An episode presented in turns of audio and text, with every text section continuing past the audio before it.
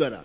Di dalam pelayanan, hati-hati. Jangan sampai pada waktu kita melayani, pada waktu kita di ladang Tuhan, kita kehilangan Tuhan. Terus ada lagi, kalau menyampaikan renungan, wih bagus saudara. Seweneng yang dengar saudara. Apalagi bumbu-bumbunya lelucon saudara. Itu berapa kali itu membuat kita bangga saudara. Atau pinter ngatur sesuatu. Waduh kalau sudah tersinggung sedikit. Tidak ada aku, tidak mungkin cup ini bisa berjalan. Saudara, hati-hati saudara. Jangan sampai kita suka pamer. Sehingga kita kehilangan Tuhan pada waktu kita melayaninya saudara. Orang yang suka pamer ini, yang menjadi tuannya, itu bukan Tuhan, tapi egonya sendiri. Aku sendiri, semuanya aku. Contoh yang ada dalam Alkitab, itu Saul saudara.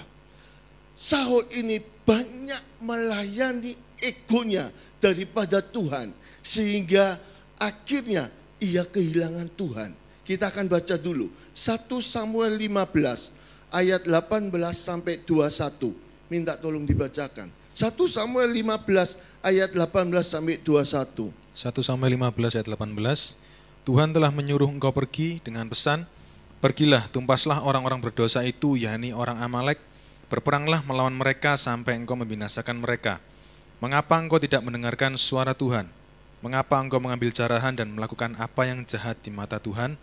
Lalu kata Saul kepada Samuel, Aku memang mendengarkan suara Tuhan dan mengikuti jalan yang telah disuruh Tuhan kepadaku, dan aku membawa Agak, raja orang Amalek, tetapi orang Amalek itu sendiri telah kutumpas.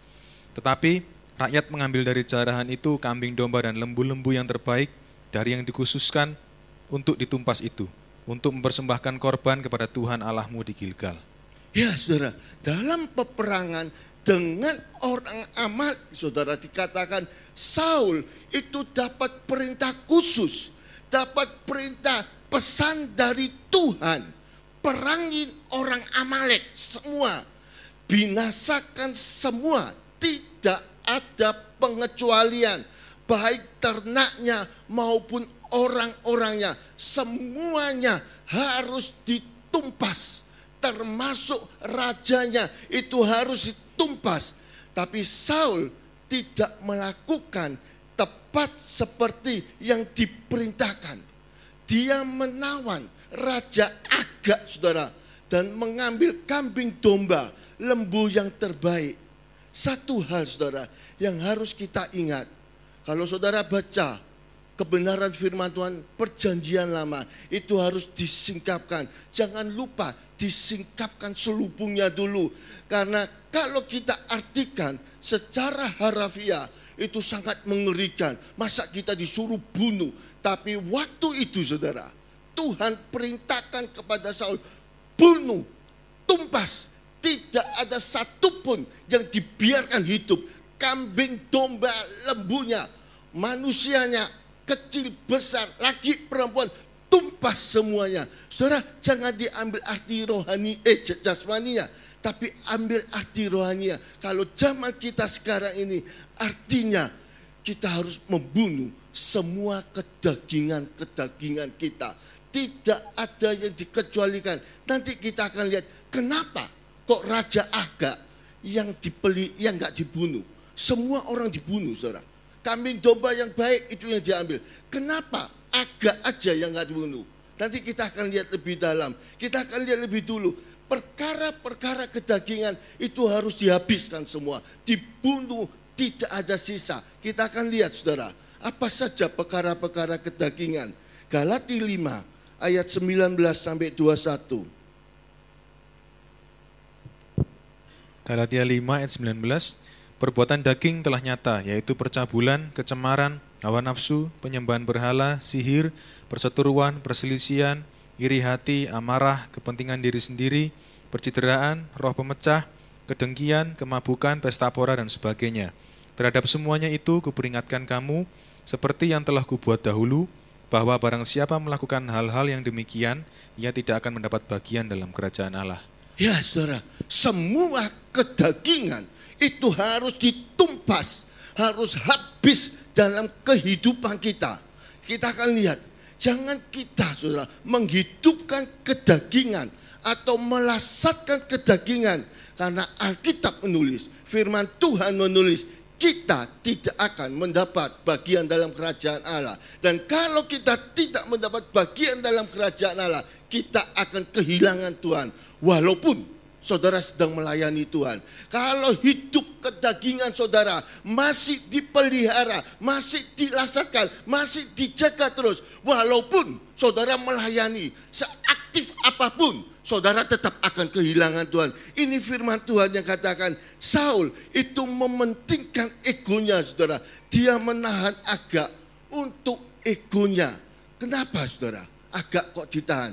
Pada zaman dulu saudara, kalau raja berperang dan menang, kalau dia bisa menangkap hidup-hidup rajanya saudara, itu menjadi tawanan, itu menjadi satu kebanggaan saudara. Satu trofi, satu piala saudara, kemenangan baginya.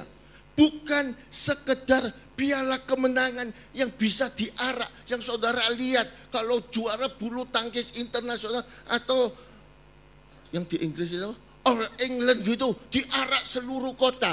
Tapi pada waktu itu, kalau raja berperang dan dia bisa menangkap rajanya hidup-hidup, itu menjadi piala kebanggaannya, saudara. Kita akan baca Hakim-Hakim 1 ayat 2 sampai 7. Hakim-Hakim 1 ayat 2, firman Tuhan, suku Yehudalah yang harus maju. Sesungguhnya telah kuserahkan negeri itu ke dalam tangannya. Lalu berkatalah Yehuda kepada Simeon, saudaranya itu, Majulah bersama-sama dengan aku ke bagian yang telah diundikan kepadaku, dan baiklah kita berperang melawan orang Kanaan. Maka aku pun akan maju bersama-sama dengan engkau ke bagian yang telah diundikan kepadamu. Lalu Simeon maju bersama-sama dengan dia. Maka majulah suku Yehuda, lalu Tuhan menyerahkan orang Kanaan dan orang Feris ke dalam tangan mereka. Dan mereka memukul kalah orang-orang itu dekat Besek. Sepuluh ribu orang banyaknya. Di Besek mereka menjumpai Adoni Besek dan berperang melawan dia, dan mereka memukul kalah orang Kanaan dan orang Feris. Tetapi Adoni Besek melarikan diri, lalu mereka mengejarnya, menangkapnya dan memotong ibu jari dari tangannya dan dari kakinya. Kata Adoni Besek, ada tujuh puluh raja dengan terpotong ibu jari tangan dan kakinya memungut sisa-sisa makanan di bawah mejaku. Sesuai dengan yang kulakukan itu. Demikianlah dibalaskan Allah kepadaku. Kemudian ia dibawa ke Yerusalem dan mati di sana. Ya saudara-saudara, Adoni Besek itu adalah Raja Kanaan. Dalam berperang melawan raja-raja musuh-musuhnya, setiap musuh yang dikalahkan, rajanya ditangkap, itu tidak dibunuh saudara. Tapi ibu jarinya, tangan dan kaki itu dipotong saudara. Dan raja-raja itu dibiarkan hidup melihat rajanya. Dia makan, kalau rajanya makan, raja-raja yang sudah dikalahkan, yang dipotong, itu ngambil sisa-sisa roti. Itu jadi kebanggaannya saudara. Saul akan melakukan itu. Itulah sebabnya agak tidak dibunuh saudara. Dia mau dijadikan pialanya, kemenangannya, dipotong kakinya. Kemudian makan rempah-rempahnya, sisa-sisa roti yang jatuh. Saudara-saudara, dalam pelayanan kita, saudara-saudara, yang harus kita waspadai. Pada mulanya, saudara bermaksud untuk melayani Tuhan, tapi berakhir dengan melayani ego kita, seperti Saul, saudara. Dia disuruh ngalahkan, ngalahkan, tapi Raja Agak itu dipelihara. Kalau saudara dan saya perhatikan akhir-akhir ini, saudara, banyak pelayan-pelayan Tuhan. Pada waktu dia melayani, sedikit-sedikit difoto saudara. Wah setiap kali mulai, ayo foto foto aku. Apalagi setiap kali mau nengking, aku tak nengking kamu foto dia.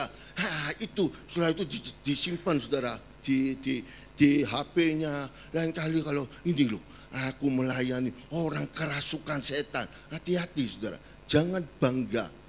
Itu bukan kita saudara. Kita bisa menolong orang kita bisa mendoakan setan lari dari kita. Tapi itu bukan kita, saudara.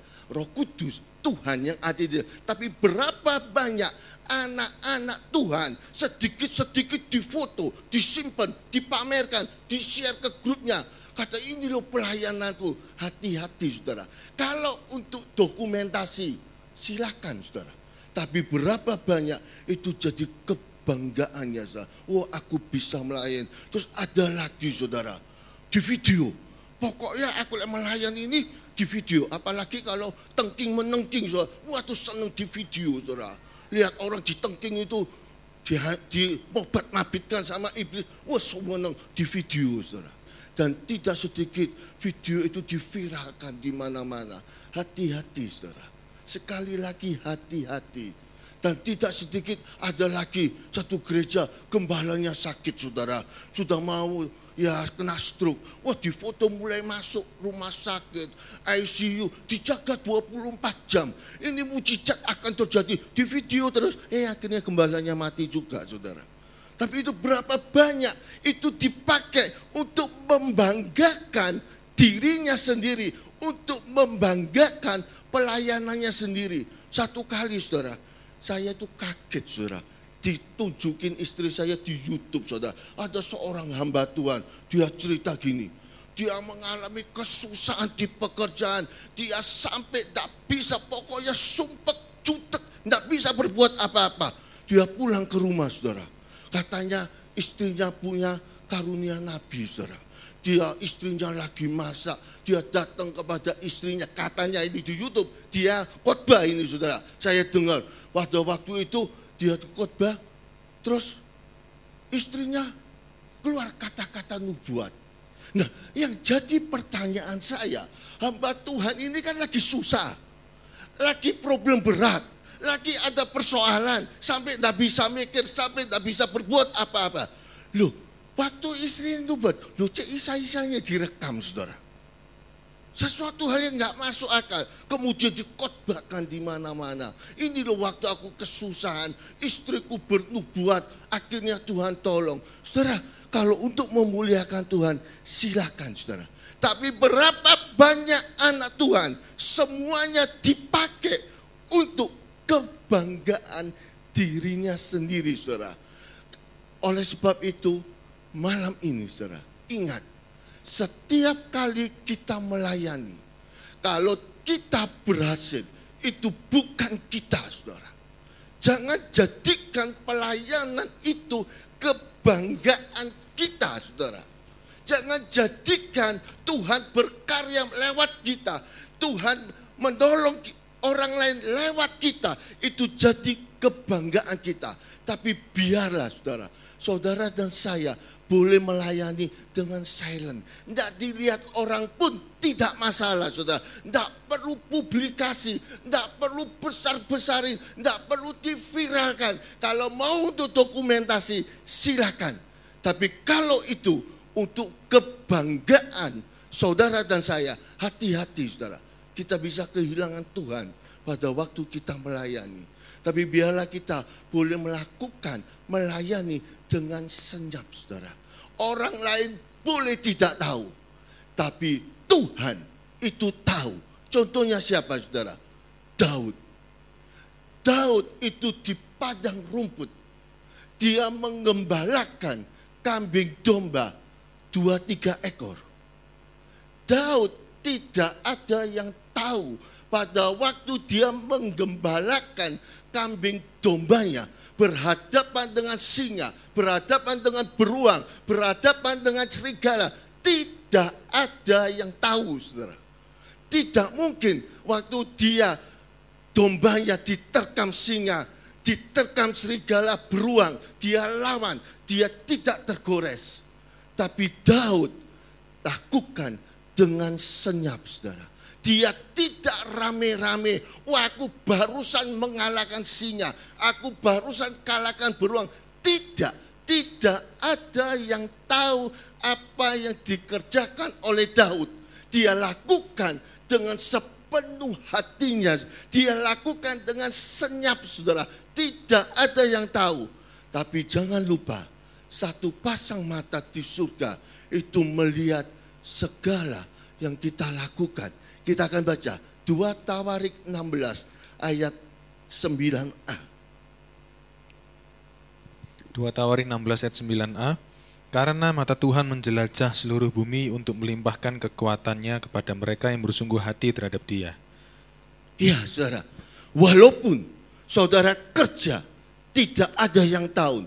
Walaupun saudara kerja di rumah, di mana saja pimpinan saudara, hamba-hamba Tuhan, tidak ada yang tahu. Saudara disakitin oleh domba, saudara disakitin oleh orang-orang seiman. Jangan takut saudara, mata Tuhan itu menjelajah, melihat bumi saudara. Melihat kita semua, dia melimpahkan kasih karunia kepada orang yang dicintainya saudara. Kepada orang yang berharap kepadanya. Oleh sebab itu sekali lagi saudara, jangan sampai kita kehilangan Tuhan pada waktu kita melayani Tuhan. Tapi biarlah kita boleh seperti Daud saudara. Dia lakukan tugasnya dengan sebaik-baiknya. Dengan sangat senyap saudara. Dari padang rumput Tuhan angkat setingginya menjadi raja saudara. Tuhan bisa angkat saudara dan saya. Oleh sebab itu kalau saudara pelayan Tuhan, kalau saudara hamba-hamba Tuhan, tidak perlu promosi lewat sosmed, tidak perlu promosi-promosi lewat apa pun. Tuhan itu yang bisa ngangkat saudara dan saya. Peninggian itu bukan dari timur, bukan dari barat, bukan dari padang gurun saudara. Tapi peninggian itu datangnya dari Allah saudara.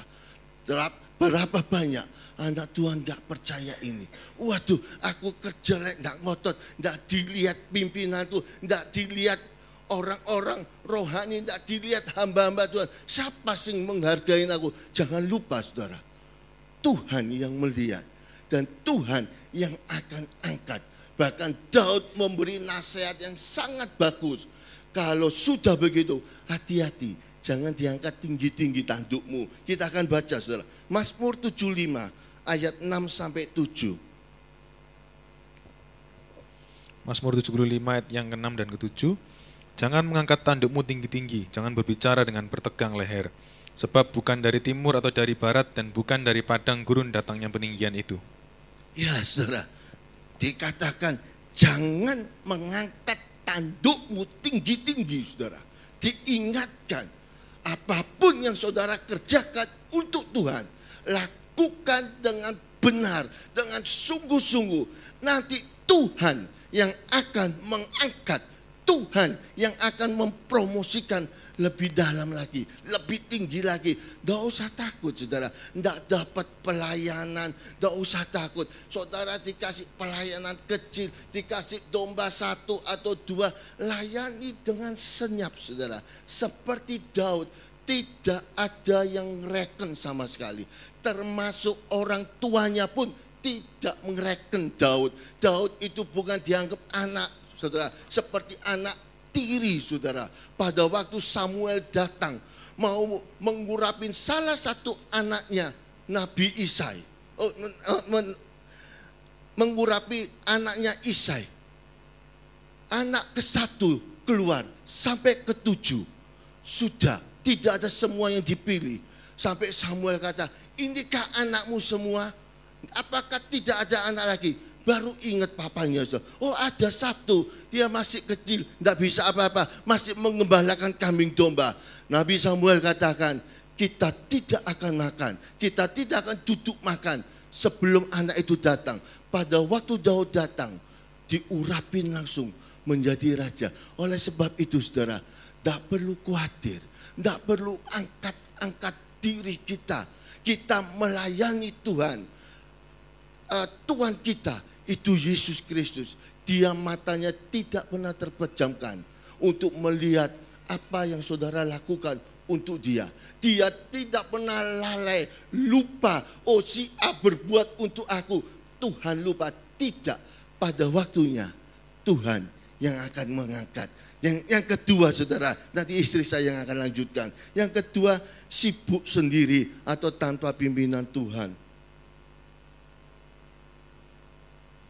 Ya, kita masuk di dalam bagian kedua. Kita hari ini bicara tentang lost in ministry and church. Kalau orang seseorang itu lost, itu berarti dia itu tersesat, itu kehilangan arah. Kehilangan direction ya. Jadi dia bisa sampai bisa tersesat itu pasti dia kehilangan arah, kehilangan direction. Kita akan baca di dalam contohnya itu Lukas 10 ayat 39 sampai 42. Lukas 10 ayat 39, perempuan itu mempunyai seorang saudara yang bernama Maria. Maria ini duduk dekat kaki Tuhan dan terus mendengarkan perkataannya. Sedang Marta sibuk sekali melayani, ia mendekati Yesus dan berkata, Tuhan, tidakkah engkau peduli bahwa saudaraku membiarkan aku melayani seorang diri? Suruhlah dia membantu aku. Tetapi Tuhan menjawabnya, Marta, Marta, engkau khawatir dan menyusahkan diri dengan banyak perkara. Tetapi hanya satu saja yang perlu, Maria telah memilih bagian yang terbaik yang tidak akan diambil daripadanya. Ya, kalau kita melihat ilustrasi tentang Maria dan Marta, kita lihat Tuhan Yesus itu lebih menghargai Maria daripada Marta. Kenapa? Karena ketika Tuhan Yesus itu ada di dalam hidup kita, apalagi terlebih seperti contohnya Maria dan Marta, itu jarang-jarang Tuhan Yesus itu waktu itu datang ke rumahnya Maria dan Marta. Dan ketika dia datang, Maria ini pinter, dia langsung duduk dekat di kaki Yesus, langsung mendengarkan dengan perhatian tetapi Marta itu sibuk sendiri. Kalau kita punya pembantu ya, kita datang pulang dari pergi, dia tuh sibuk sendiri. Padahal kita itu mau dia eh ngambilin kita makan atau apa, tapi dia bersih bersih sendiri. Atau uh, kita pasti akan marah kepada pembantu kita itu. Nah ini salah satu contoh yang agak konyol ya.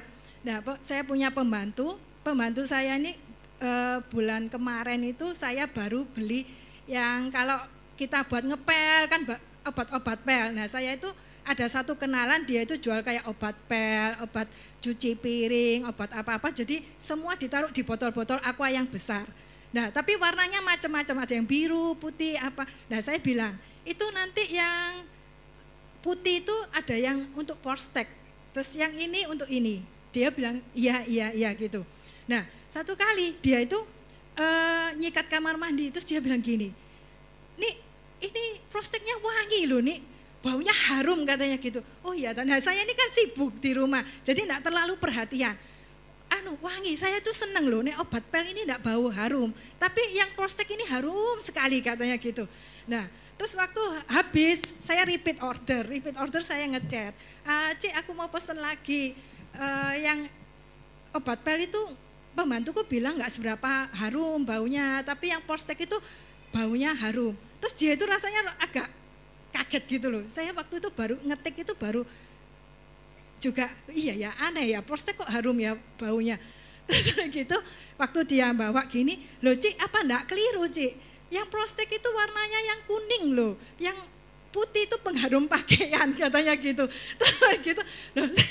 Terus jadi selama ini yang dipakai pembantu saya untuk bersihkan lantai kamar kamar mandi itu bukan porstek, ternyata pengharum pakaian. Begitu pula. Jadi terus untungnya yang porsteknya tidak dipakai untuk nyuci. Nah, kenapa waktu Maria dan Marta itu Yesus lebih menghargai Maria karena ketika ada Tuhan Yesus di dalam hidup kita, kita itu harus belajar mendengar. Karena mendengar itu penting sekali. Kita baca di Lukas 8 ayat 18 ya. Lukas 8 ayat 18. Karena itu perhatikanlah cara kamu mendengar. Karena siapa yang mempunyai kepadanya akan diberi, tetapi siapa yang tidak mempunyai daripadanya akan diambil.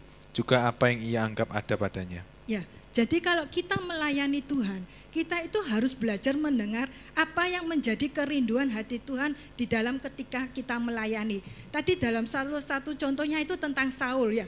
Itu cuma ilustrasi bagaimana kita itu kalau pelayanan jangan sampai kita menyombongkan diri. Kita harus tetap rendah hati. Dan banyak kali kita itu harus mencocokkan dengan firman Tuhan di dalam pelayanan.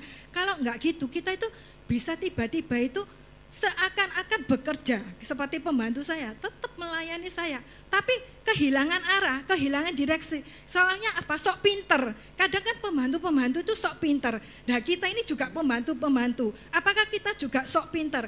Kayak misalnya kita naik mobil pakai GPS. Kayak saya kalau pakai GPS, GPS-nya itu uh, Google itu saya taruh, terus saya dengarkan suaranya. Nah saya setir turn right, belok kanan, belok kiri. Nah kadang itu kalau saya merasa sudah oh rasanya tahu jalannya saya matikan suaranya. Tapi berapa banyak kita juga begitu kita merasa tahu kita matikan, loh kesasar, mulet-mulet jalannya. Nah, seperti begitu. Kita kalau melayani Tuhan, tetap kita itu harus ada hubungan dengan Tuhan.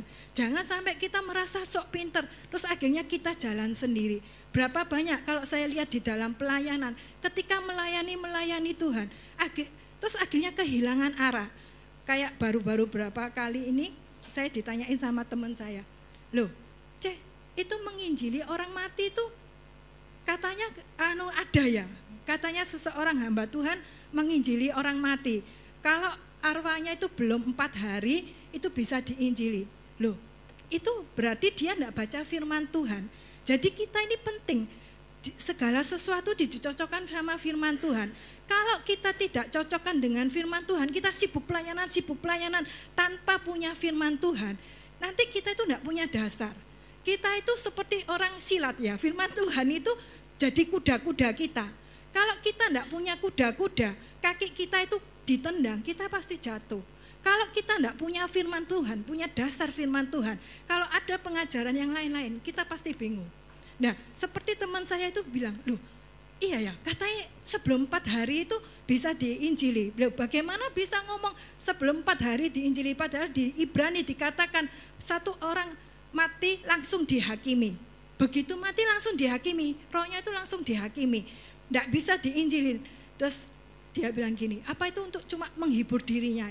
Kadang kalau di dalam pelayanan yang ngeroh-ngeroh gitu, kalau sesuatu misalnya itu kan karena gara-gara papanya itu meninggal. Ini seorang hamba Tuhan dan papanya belum terima Tuhan. Terus dia bilang gini, loh iya ini masih bisa diinjilin karena kurang masih dalam empat hari.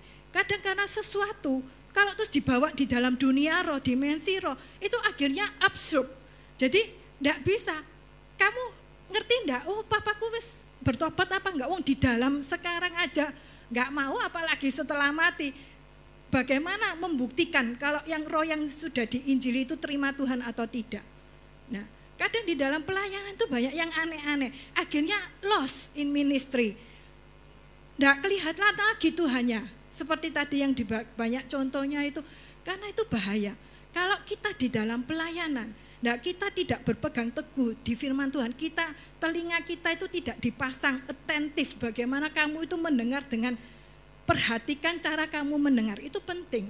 Kalau kita tidak mendengar dengan baik, dikatakan tadi di Lukas 8 itu e, bisa ditampilkan, itu tidak diambil. Makanya waktu Maria duduk diam, dikatakan dia memilih yang terbaik, yang tidak diambil daripadanya. Juga di sini toh, siapa karena siapa yang mempunyai kepadanya akan diberi, tetapi siapa yang tidak mempunyai daripadanya akan diambil.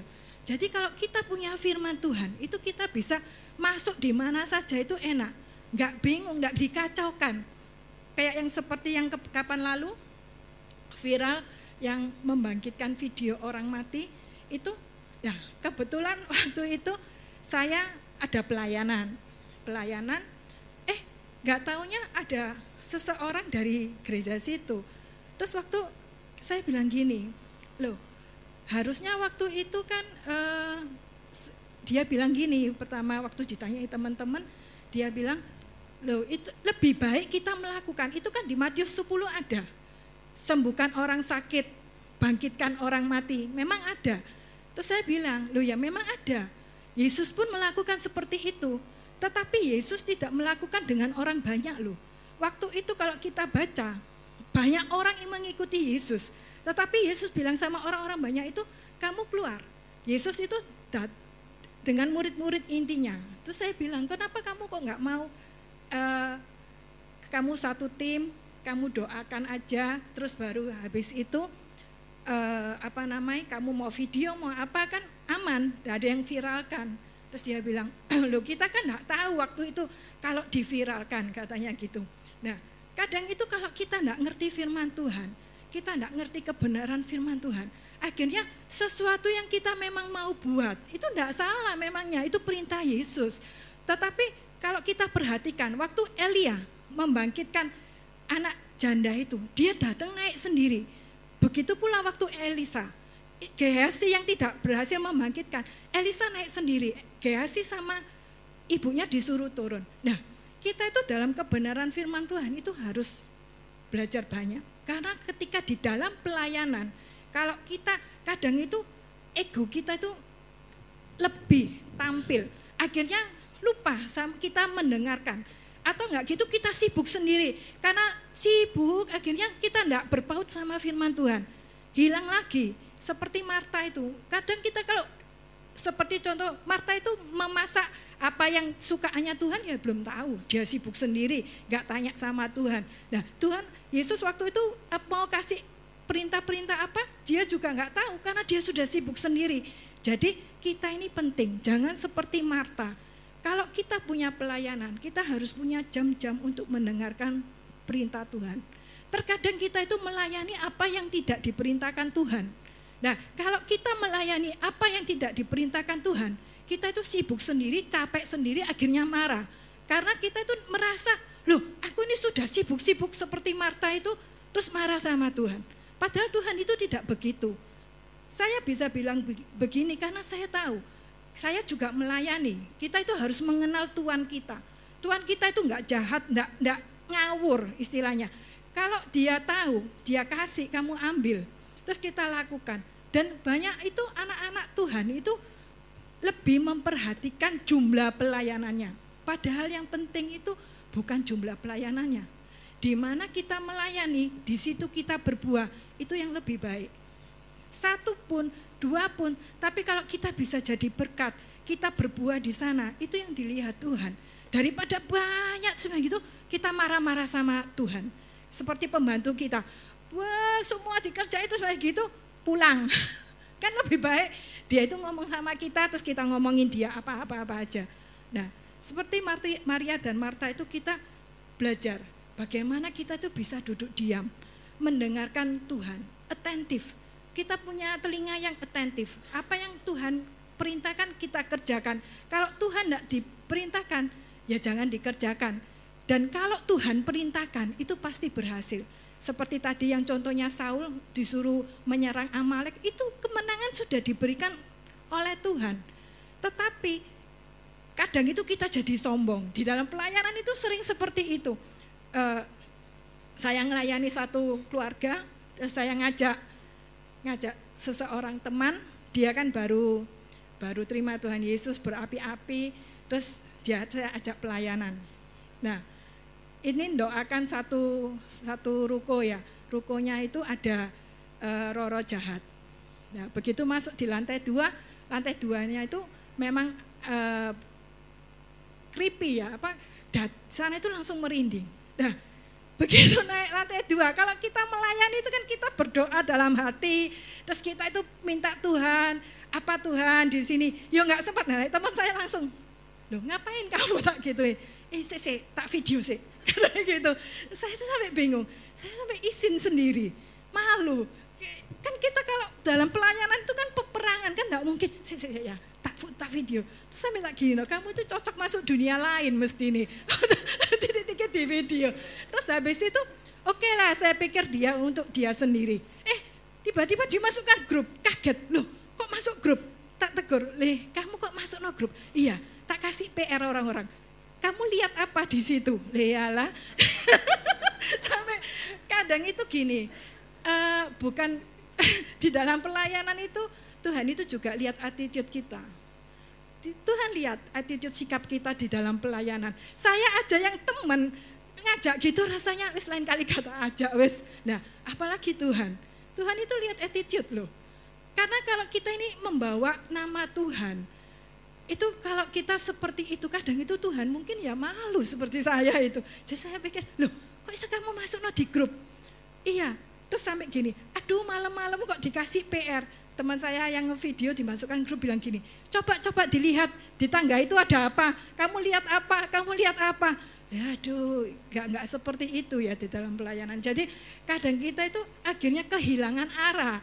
Kita ini melayani Tuhan dan juga begini, kadang kalau dalam pelayanan seperti itu, orang yang kita layani itu belum tentu suka loh. Itu satu privacy, satu sesuatu yang kita harus jaga secretnya kerahasiaannya. Kalau yang eh, teman saya yang lain bilang itu kayak pastoral, pelayanan pastoral. Itu kita harus sim- simpan. Tapi kadang itu kita nggak tahan, kita mau menunjukkan keluar, menunjukkan keluar. Ya seperti tadi dikatakan promosi itu bukan datangnya dari apa yang kita buat, apa yang kita viralkan, apa yang kita tunjukkan. Tapi promosi itu datangnya dari Tuhan. Kalau Tuhan lihat kita layak, kalau Tuhan lihat kita memang waktunya naik, Tuhan akan angkat kita. Ya, kita kembalikan sama Ya, puji Tuhan saudara. Jadi dua hal saudara yang menyebabkan kita kehilangan Tuhan ketika kita melayani Tuhan. Satu ego kita, yang kedua sibuk karpes dewek saudara. Terutama ini saudara, tidak nyinggung saudara, di dalam kepanitiaan. Waduh, lek wis waktunya, wah sibuk semua. Tapi lupa sama sumbernya. Lupa bertanya-tanya, lupa duduk diam di bawah kaki Tuhan. Itu berapa banyak terjadi. Akhirnya di dalam kepanitiaan ribut karepe dewek saudara. An teman-teman sendiri sama-sama pelayan Tuhan ribut terus. Oleh sebab itu hati-hati. Dan yang lebih konyol lagi, saya tidak ngeritik. Kalau sudah panitia gitu, waktunya firman, malah tidur semua saudara yang panitia ini. Ayo ngaku aja yang ketawa-ketawa ini ngalamin saudara. Padahal kita ikut di kepanitiaan, Bible camp apa pun, tujuan utamanya kita mau diisi oleh Tuhan. Walaupun kita sudah banyak mengerti firman Tuhan, kita nggak mungkin akan habis belajar firman Tuhan. Oleh sebab itu, ingat saudara, di dalam apa pun, tunggulah perintahnya dia.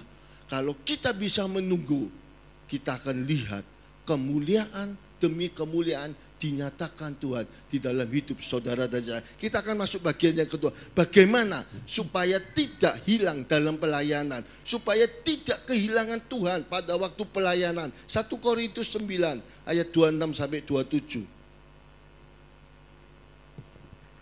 1 Korintus 9 ayat 26 Sebab itu aku tidak berlari tanpa tujuan dan aku bukan petinju yang sembarangan saja memukul. Tetapi aku melatih tubuhku dan menguasainya seluruhnya supaya sesudah memberitakan Injil kepada orang lain jangan aku sendiri ditolak. Ya saudara, jangan sembarang niju saudara. Belajar mendengar suara Tuhan supaya pelayanan kita itu terarah saudara. Tidak asal melayani. Samuel memulai pelayanannya saudara. Itu dari rumah Tuhan. Mendengar perintah Tuhan. Kita akan baca. Kita akan baca 1 Samuel. 1 Samuel yang pertama. Pada waktu dia mendengar, tiga kali dipanggil oleh Tuhan saudara. Dia bingung awalnya. Dia tidak tahu kalau itu suara Tuhan. Sampai terakhir yang keempat, Nabi eh, iya Eli katakan, kalau kamu mendengar, jawablah ini aku Tuhan, berfirmanlah. Oleh sebab itu saudara, di dalam memulai pelayanan, lebih baik duduk diam, dengar suara Tuhan. Apa Tuhan kita yang perintahkan, itu yang kita lakukan. Yang belum bisa mendengar suara Tuhan, belajarlah saudara. Belajar mendengar suara Tuhan.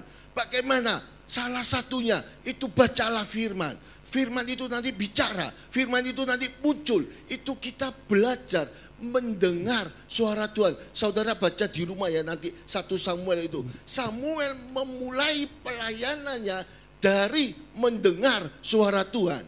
Dan pelayanan selama Samuel melayani, Tuhan berkarya dengan luar biasa. Yang kedua contohnya Yosua saudara. Dia memulai memimpin bangsa Israel dengan memperkatakan firman, merenung-renungkan firman Tuhan siang dan malam. Yosua 1 ayat ke-8. Itulah sebabnya di bawah kepemimpinan Yosua, Yosua tidak pernah kalah, cuma satu kali. Bukan karena Yosua yang salah, tapi ada yang dosa bangsa Israel. Ada akan saudara. Dan satu kali, karena dia tidak bertanya-tanya, dia tertipu. Selebihnya Yosua itu hidup dalam satu kemenangan kepada kemenangan yang lain. Dari satu kemuliaan kepada kemuliaan yang lain. Saudara perhatikan, luar biasa Yosua. Bangsa Israel itu bangsa yang tegar tengkuk saudara. Sedikit-sedikit mau bunuh, sedikit-sedikit mau ngerajam. Berapa kali Musa mau dirajam. Tapi dibawa kepemimpinan Yosua saudara. Saudara baca Yosua 1 sampai 24 tidak pernah satu kali pun bangsa Israel mau melemparin Yosua dengan batu. Walaupun generasi yang dipimpin oleh Yosua, generasi yang kedua, umur 20 tahun ke atas mati semua karena bersungut-sungut. Yang dipimpin, biasanya bapak itu melihat orang tua, saudara. Eh, anak itu lihat orang tua. Orang tuanya tegar tengkuk, anaknya biasanya juga tegar tengkuk. Tapi di bawah kepemimpinan Yosua, saudara bangsa Israel tidak pernah satu kali pun mau merajam Yosua. Luar biasa. Oleh sebab itu, kalau saudara dan saya mau pelayanan semakin hari semakin menjadi berkat. Mau pelayanan kita semakin hari semakin mempermuliakan nama Tuhan. Tunggulah di bawah kaki Tuhan, saudara. Tunggulah perintahnya. Apa yang harus dilakukan, apa yang perlu kita lakukan. Jangan banyak macam-macam pelayanan saudara. Itu tidak menghasilkan apa-apa saudara. Justru satu pelayanan. Kalau saudara kerjakan dengan sungguh-sungguh. Saudara kerjakan dengan senyap saudara. Itu yang menghasilkan buah yang luar biasa saudara. Oleh sebab itu jangan sampai saudara pelayanan kehilangan Tuhan, kehilangan suara Tuhan. Kita tidak akan tahan saudara tapi biarlah malam ini, saudara dan saya, ini juga kebenaran untuk saya, saudara. Kita memulai dari Tuhan. Kita akan lihat kemuliaan Tuhan dinyatakan dalam hidup kita. Yang kedua, saudara, latih tubuh itu dan kuasai dengan pikul salib menyangkal diri. Kalau ada keinginan-keinginan yang bertentangan dengan firman Tuhan, lekas buang supaya tidak semakin bertumbuh saudara melayani tidak mungkin tanpa salib. Tidak mungkin tanpa menyangkal diri. Saudara dan saya setinggi-tingginya rohani kita saudara. Tidak ada satupun manusia di dunia ini yang kebal terhadap dosa. Percaya saudara. Tidak ada satupun orang rohani setinggi-tinggi-tingginya rohaninya topnya rohani. Tidak ada yang kebal terhadap dosa. Oleh sebab itu, di dalam pelayanan, saudara dan saya harus pikul salib, menyangkal diri. Beberapa pengajaran di luar, ngapain pikul salib? Salib sudah ditanggung Yesus 2000 tahun yang lalu. Kita tidak perlu pikul salib. Itu hidup di zaman Taurat. Kita hidup di dalam kasih karunia. Oh tidak saudara. Kita hidup di dalam kasih karunia. Itu betul saudara. Tapi setelah kita diselamatkan, Justru salib menyangkal diri itu kesukaan kita supaya kita tidak menyakitin hati Bapak kita, Saudara. Hati Tuhan kita, Saudara. Contoh sekali, Saudara, daging itu ingin dipuji, ingin menunjukkan kuasanya, kelebihannya, kebolehannya. Tapi firman Tuhan tadi katakan, jangan tinggikan tandukmu, Saudara Jangan tinggikan tanduk. Tanduk itu bicara dengan kuasa. Jangan kita mengangkat kuasa kita tinggi-tinggi. Gak perlu saudara. Semua yang kita bisa lakukan itu bukan kita saudara. Saudara akan orang sakit disembuhkan. Bukan kita saudara.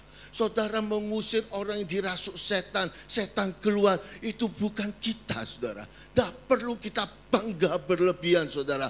Kita saksikan Tuhan masih hidup, Tuhan pasti buat mujizat, bilur-bilurnya masih ada, itu boleh saudara. Tapi jangan sekali-sekali, enggak ada aku, dia sekarat, dia mati mungkin. Tidak bisa saudara. Siapa saudara? Siapa saya? Jangan lupa itu saudara. Jangan lupa Tuhan pakai saudara begitu heran pun. Jangan lupa kita ini tidak ada apa-apa. Tanpa Yesus kita tidak bisa apa-apa saudara. Tuhan beri kita, Tuhan percaya kita. Kembalikan kemuliaan itu kepada Tuhan saudara. Kita diberi kuasa menginjak ular kalah jengking, unahan musuh. Sehingga nama Tuhan dipermuliakan. Ingat saudara, ingat di dalam pelayanan semuanya karena Tuhan, bukan karena kuat gagah kita saudara. Sakaria 4 ayat 6, bukan kemampuan kita, bukan keperkasaan kita, tapi semuanya itu karena Tuhan, saudara. Kalau tidak ada Tuhan, saudara tidak ada. Roh Tuhanlah yang memampukan kita mempunyai kuasa-kuasa itu, saudara. 2 Korintus 4 ayat yang ketujuh. 2 Korintus 4 ayat 7, tetapi harta ini kami punyai dalam bejana tanah liat, supaya nyata bahwa kekuatan yang melimpah-limpah itu berasal dari Allah, bukan dari diri kami. Ya, saudara, ingat. Kalau saudara tidak mau kehilangan Tuhan di dalam pelayanan, ingat semua yang kita kerjakan, keberhasilan yang kita lakukan itu bukan kita, saudara, tapi itu Tuhan yang di dalam kita. Kita harus tetap merendahkan diri, Jangan pamer saudara. Saudara boleh saksi, tapi jangan sampai kesaksian itu saudara curi kemuliaan Tuhan. Hati-hati dibuang oleh Tuhan saudara. Saudara nggak akan dipakai oleh Tuhan.